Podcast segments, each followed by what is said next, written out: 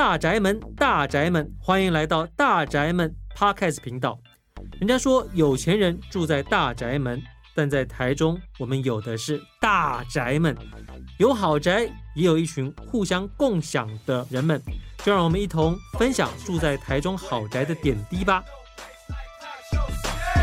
台中，台中，够好色彩，男女老少这回一起摆动。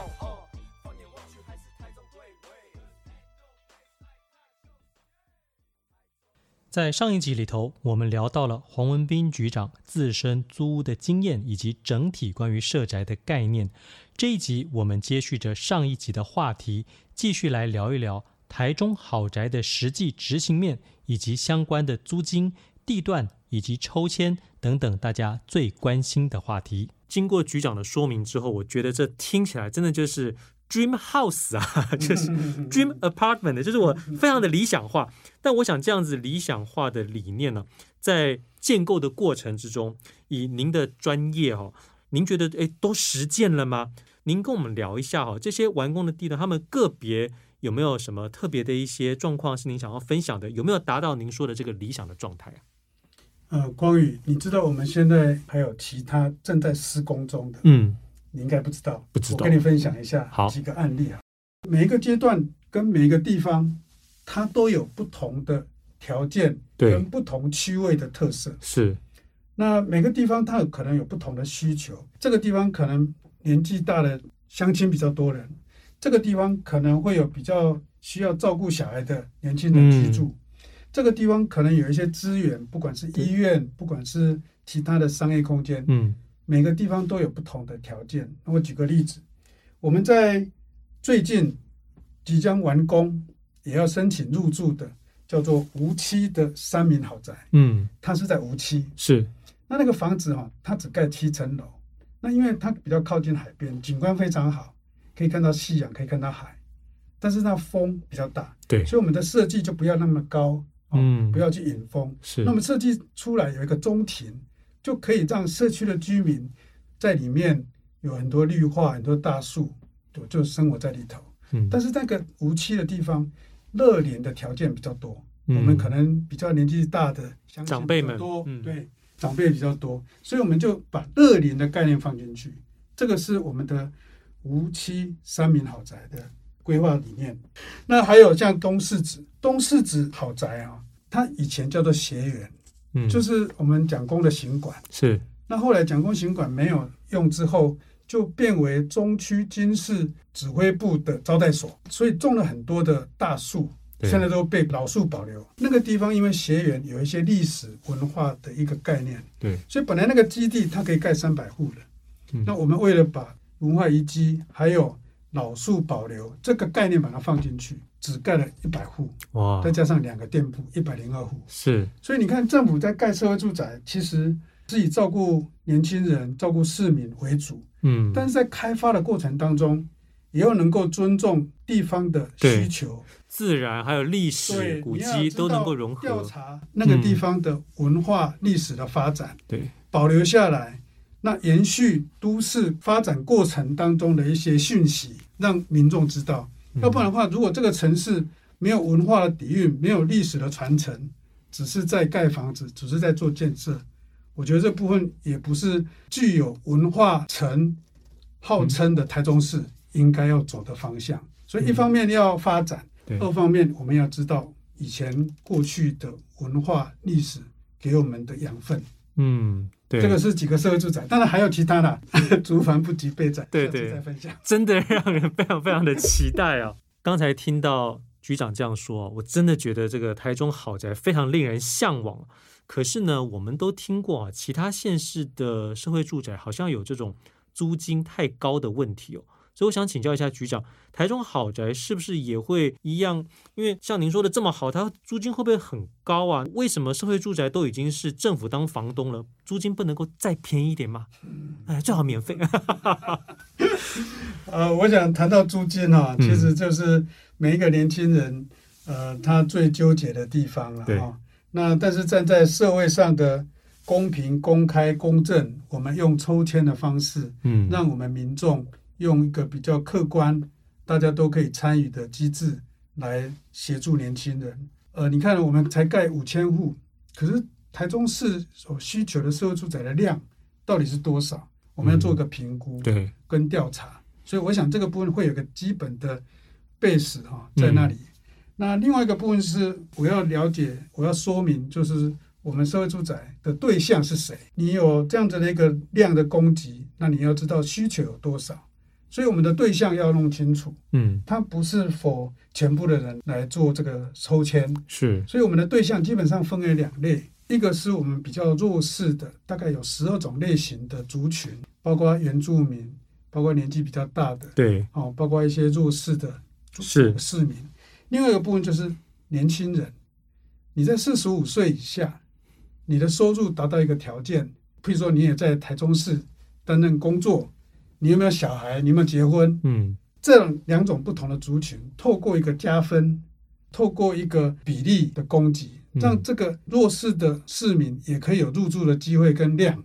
对，那年轻人也可以透过说啊，我都较少年，对，哦，啊，我都囡仔爱妻，嗯，所以我负担较大，所以我们就用加钱的方式，对，去让他抽中的比例多一点。嗯，所以我们现在的四个社会住宅的入住。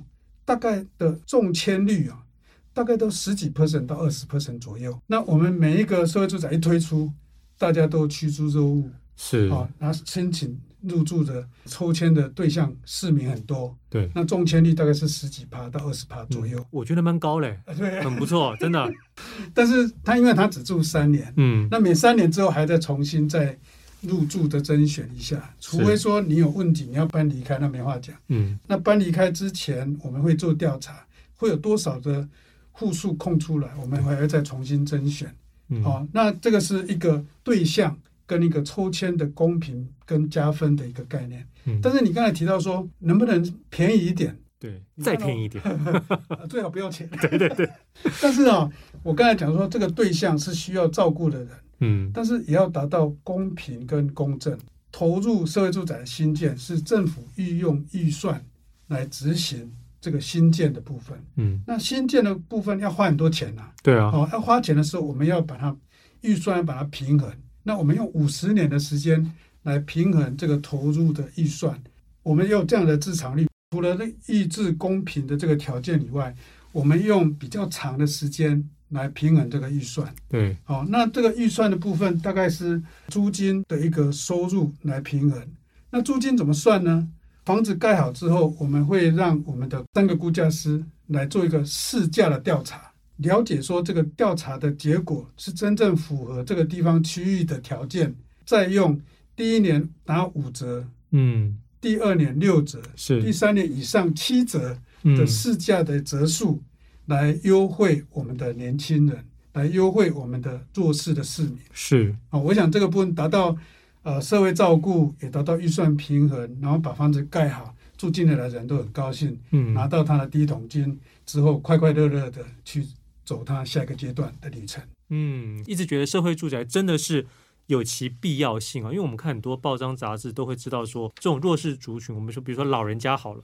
真的，如果说你没有自己的房产的话，很容易过了某一个年纪就租不到房，别人不租房子给你。那这个时候，政府就是有这个责任哈，来提供这样子一个。尤其哦，我们现在很多的呃房子，九一之前盖的房子，或者说有一些老旧透天厝，有些年纪大的长辈，他可能就没有行动的条件。需要有一些照顾，或是需要一些电梯无障碍。嗯、对。那如果说有一些需求的话，我们也可以把这个六十五岁的族群，透过我们刚才讲的十二种族群的比例，嗯，好，来入住这个社会住宅。所以它是一个共居、共享、共荣的一个空间，而不是被贴标签。好，只是某些人住的。我们希望能够达到社会融合、共居。共享共存的一个条件，对，哇，这个共荣共居共享共存真的是一个非常非常好的理念。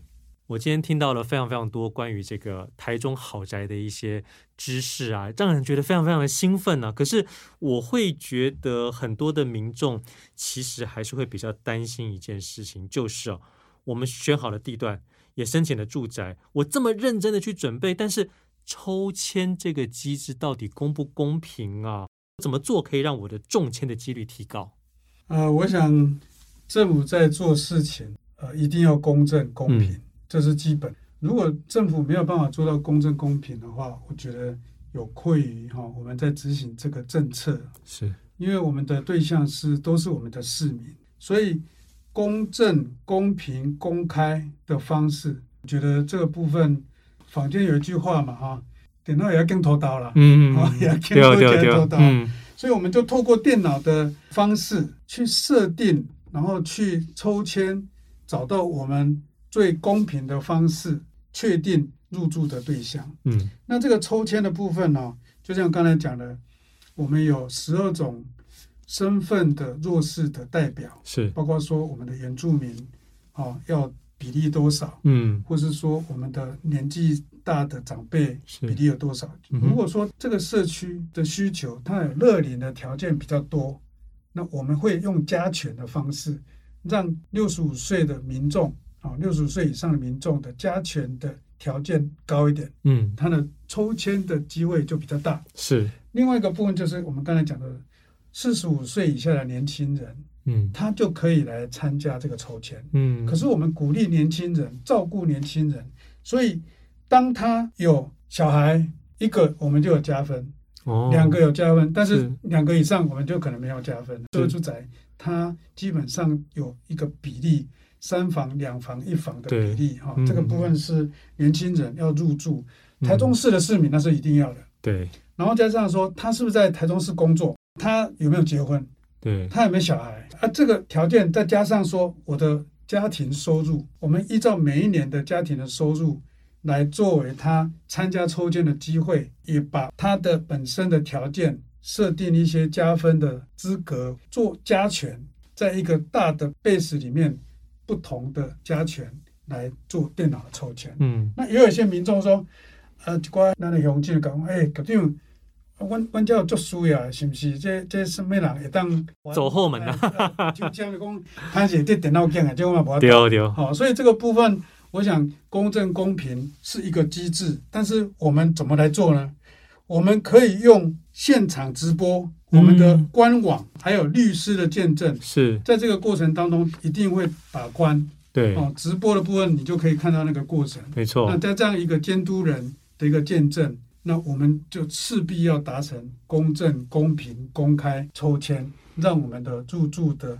对象都能够去了解我们这个抽签的过程。对，您刚才提到这个公平、公正、公开，现在直播就是一个很好呈现这个公平、公正、公开的。对，像台中豪宅 FB 的这个粉丝的专业啊，上面都有很多呃最新的消息啊，哦，包括很多的讯息都会在上面公开。所以大家如果想要进驻我们这个台中豪宅的话，一定要好好的上我们的这个粉丝专业。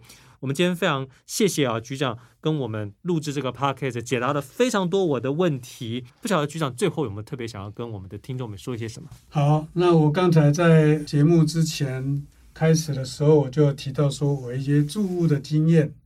那这些住屋的经验，我也想说，在社会住宅里面，一定会有很多年轻人入住到各个不同的社区，嗯，也会因为你的租屋的情况，这个时间里面。